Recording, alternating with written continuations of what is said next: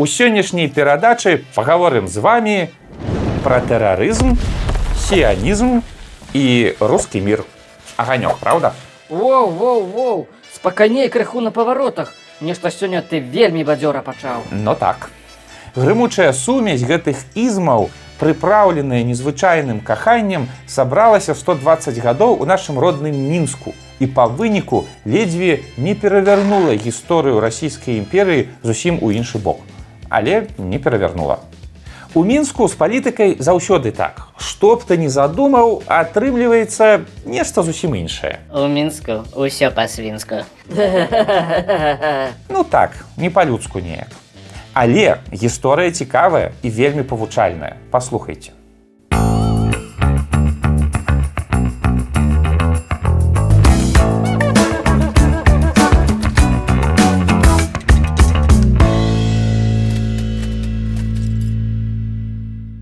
Гісторыя гэта пачынаецца са сціплага супрацоўніка дэпартамента паліцыі расійскай імперыі Сергея Васильевича Зубатова. У маладосці Зубатаў працаваў у бібліятэцы і далучыўся да аднаго з гурткоў, якія чыталі забароненую літаратуру. Тады такіх было шмат. Зубатаў быў катэгарычным канфармістам, рэвалюцыі не любіў і данёс пра візіцёраў куды трэба. Цішыня павінна быць у бібліятэцы. Там, дзе трэба, яму прапанавалі пасупрацоўнічаць і далучыцца да гэтага рэвалюцыйнага гуртка. Больш за год зубатаў наведваў гэты гурток. Чытаў Карла Маркса, удзельнічаў у дыскусіях і скурпулёзна здаваў сваіх прыяцеляў паліцыі. Э, позволите, ваше происходительство, вот принес тут немножко донесений на некоторых особей. Растёце Сергей Васильевич, молодец. А калі Сергея Васильевича раскрылі прыяцелі, то ён перайшоў працаваць у паліцыю ўжо адкрыта і заняўся арганізацыяй палітычнай выведкі прафесійна. Фултайме гаворыць. Зубатаў быў дужа адукаваным чалавекам. Ён вырашыў пабудаваць палітычную выведку на еўрапейскі манер. Ну гэта значыцца са справаздачамі, трэнінгамі, KPI рознымі іншымі навамоднымі штучкамі. Але галоўнае у сваёй дзейнасці ён абапіраўся не на гвалт і рэпрэсій, а на пераконванні.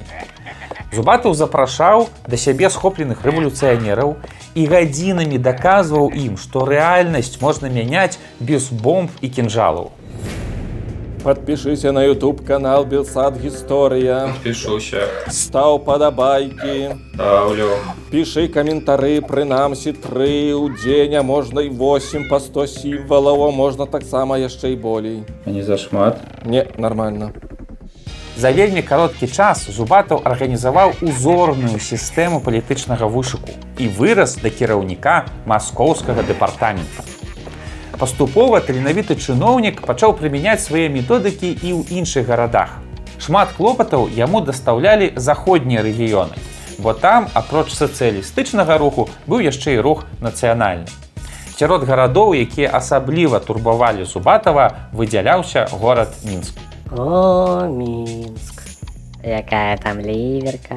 А якая котачка рудая жыве на ракаўскай. М. Вось менавіта на ракаўскай у 1798 годзе Зубатаў раскрыў ядро, створанай нядаўна яўрэйскай арганізацыі бунт. І так здарылася, што на адным з допытаў мінскіх рэвалюцыянераў Сергей Зубатаў сустрэў яе. Каго яе? Яе это Марыю Вельбушевіч, дзяўчыну агонь. Ну, привет, эксплуататор.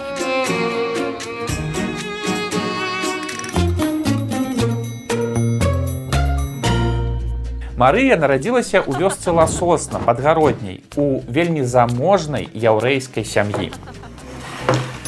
Дзякуй. Яе бацькі былі багатыя і маглі забяспечыць сваёй дачцы бязбеднае жыццё. Але Марыя з маладосці падсела на сацыялістычную літаратуру і адчуваючы несправядлівасць сваёй заможнасці, вырашыла паспрабаваць звычайнага народнага жыцця. Яна збегла з дому ў мінск, дзе ўладкавалася спачатку грузчыкам, а пасля авалодала цяслярскай прафесіяй. Калі вы раптам не ў кантэксце, плотніцкая прафесія ў пачатку 20 стагоддзя была зусім не жаночай. Жанчына цясляр гэта нешта неверагоднае для тых часоў. Ну і відавочна, Марыя далучылася ў горадзе да актыўнай моладзі. А актыўная яўрэйская моладзь горада таго часу гэта, канешне, бунт. От, дзе моладзь там заўсёды нейкі бунт, то шчемачак наплююць, то шыбу нейкую паб'юць. Ага, во-во. Не, не, не, не, не бунт, а бунт.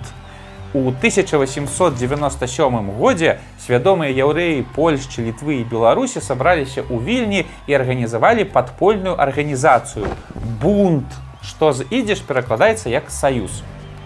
Ім было за што змагацца, бо правы яўрэі ў рассіі працягвалі прыцісняцца проста праз моўчванне.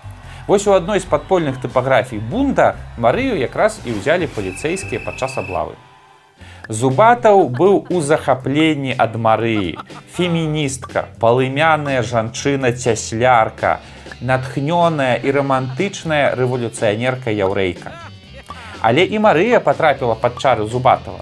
Яна чакала убачыць грубага неацёсанага паліцэйскага, а перад ёй аказаўся інтэлігентны, удумлівы, начытаны і па-свойму сімпатычны джентльмен, які чытаў ёй на памяць вершы навамодных паэтаў і з вялікай сімпатыяй казаў пра яўрэйскі рух. Карацей, здарылася вялікае каханне у самых нечаканых інтэр'ерах маскоўскай турмы. Маша, у мяне для цябе падарунак.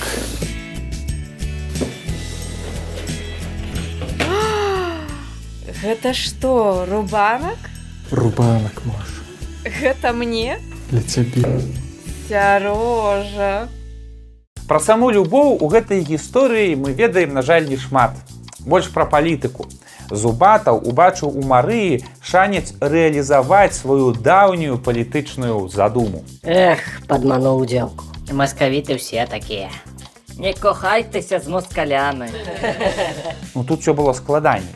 Доўга працуючы з рэвалюцыйным рухам, зубатаў аднойчы заўважыў, што вялікую ролю ў гэтым руху граюць рабочыя, якія на самой справе не дужа адрозніваюць Маркса ад манархізма. Але відавочна хочуць забеспячэння сваіх правоў. Ну, заробак, пенсія, прававая абароненасць, ну і там абсталяванне пакояў з пуфікамі для рэлаксацыі на працоўных месцах. Зубатаў аднойчы ўбачыў, што глупа давіць рэпрэсіямі гэтыя натуральныя і зразумелыя патрэбы рабочых.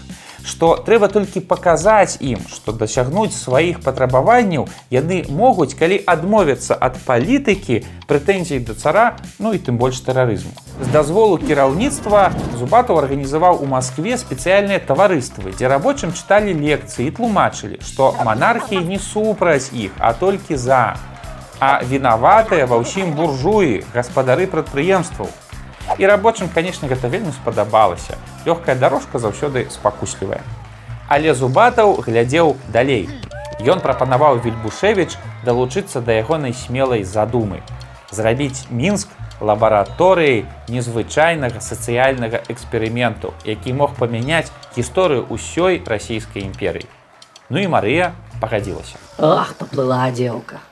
Пасыпалася трухою. Чакаць бяды. зараз даведаемся. Марыю вызвалілі з турмы.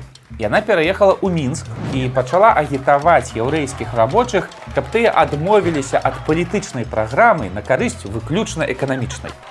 І можа быць не дужа шмат хто б яе паслухаў выніку маладую дзеўку. Але вільбушевіч у пэўны момант дастала з рукава козырь можна нават сказаць джокер яна прапанавала арганізаваць у мінску легальную яўрэйскую партыю.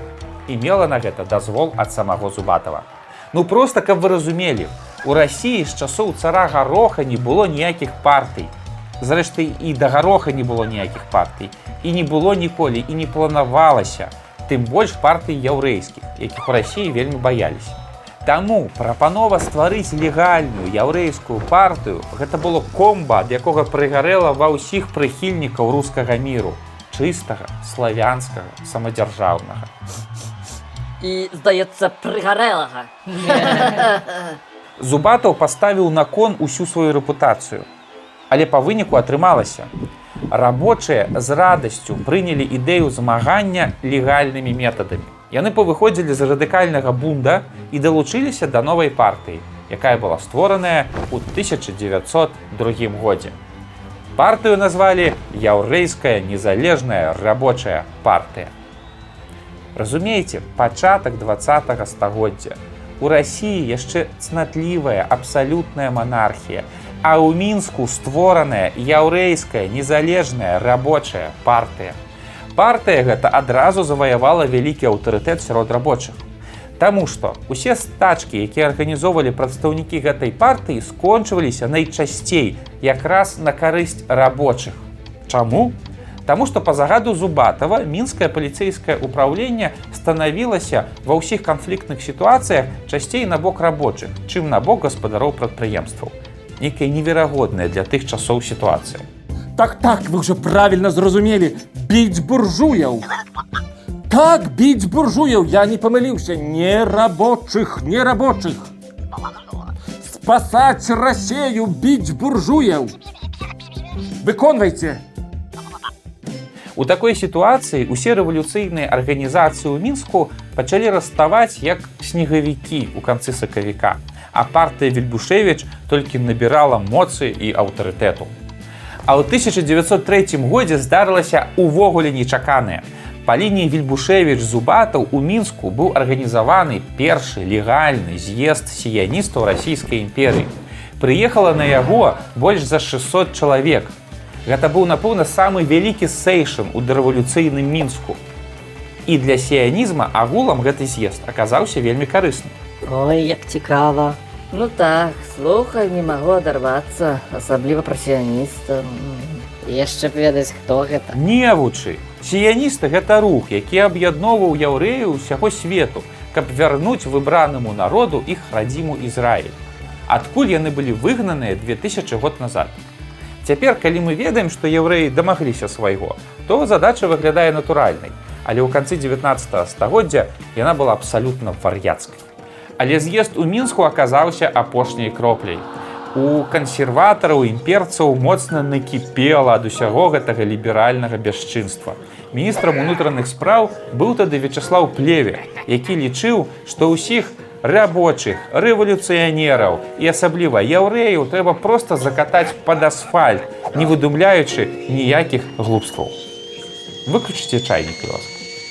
Крыху інтрыгаў і зубатаў адзін з самых паспяховых расійскіх чыноўнікаў быў звольнены ў нікуды ў 1903 годзе.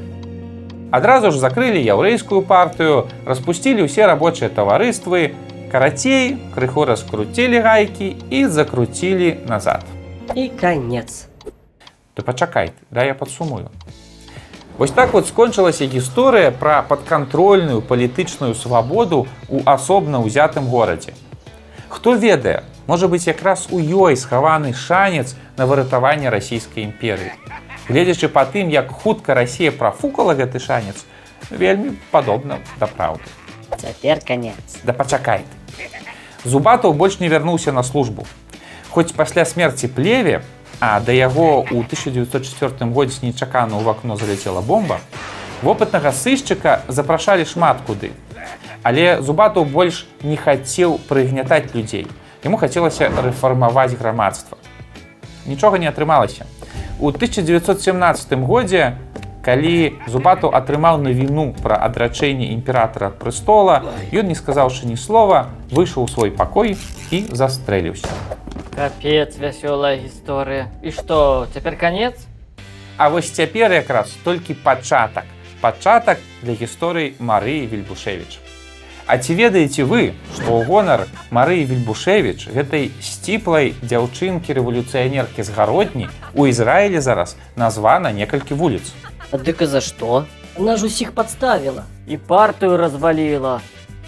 Справа ў тым, што пасля разгрому партыі Марыя з'ехала ў Палестыну аднаўляць радзіму гістарычных продкаў. Ну пра сіянізм вы памятаеце.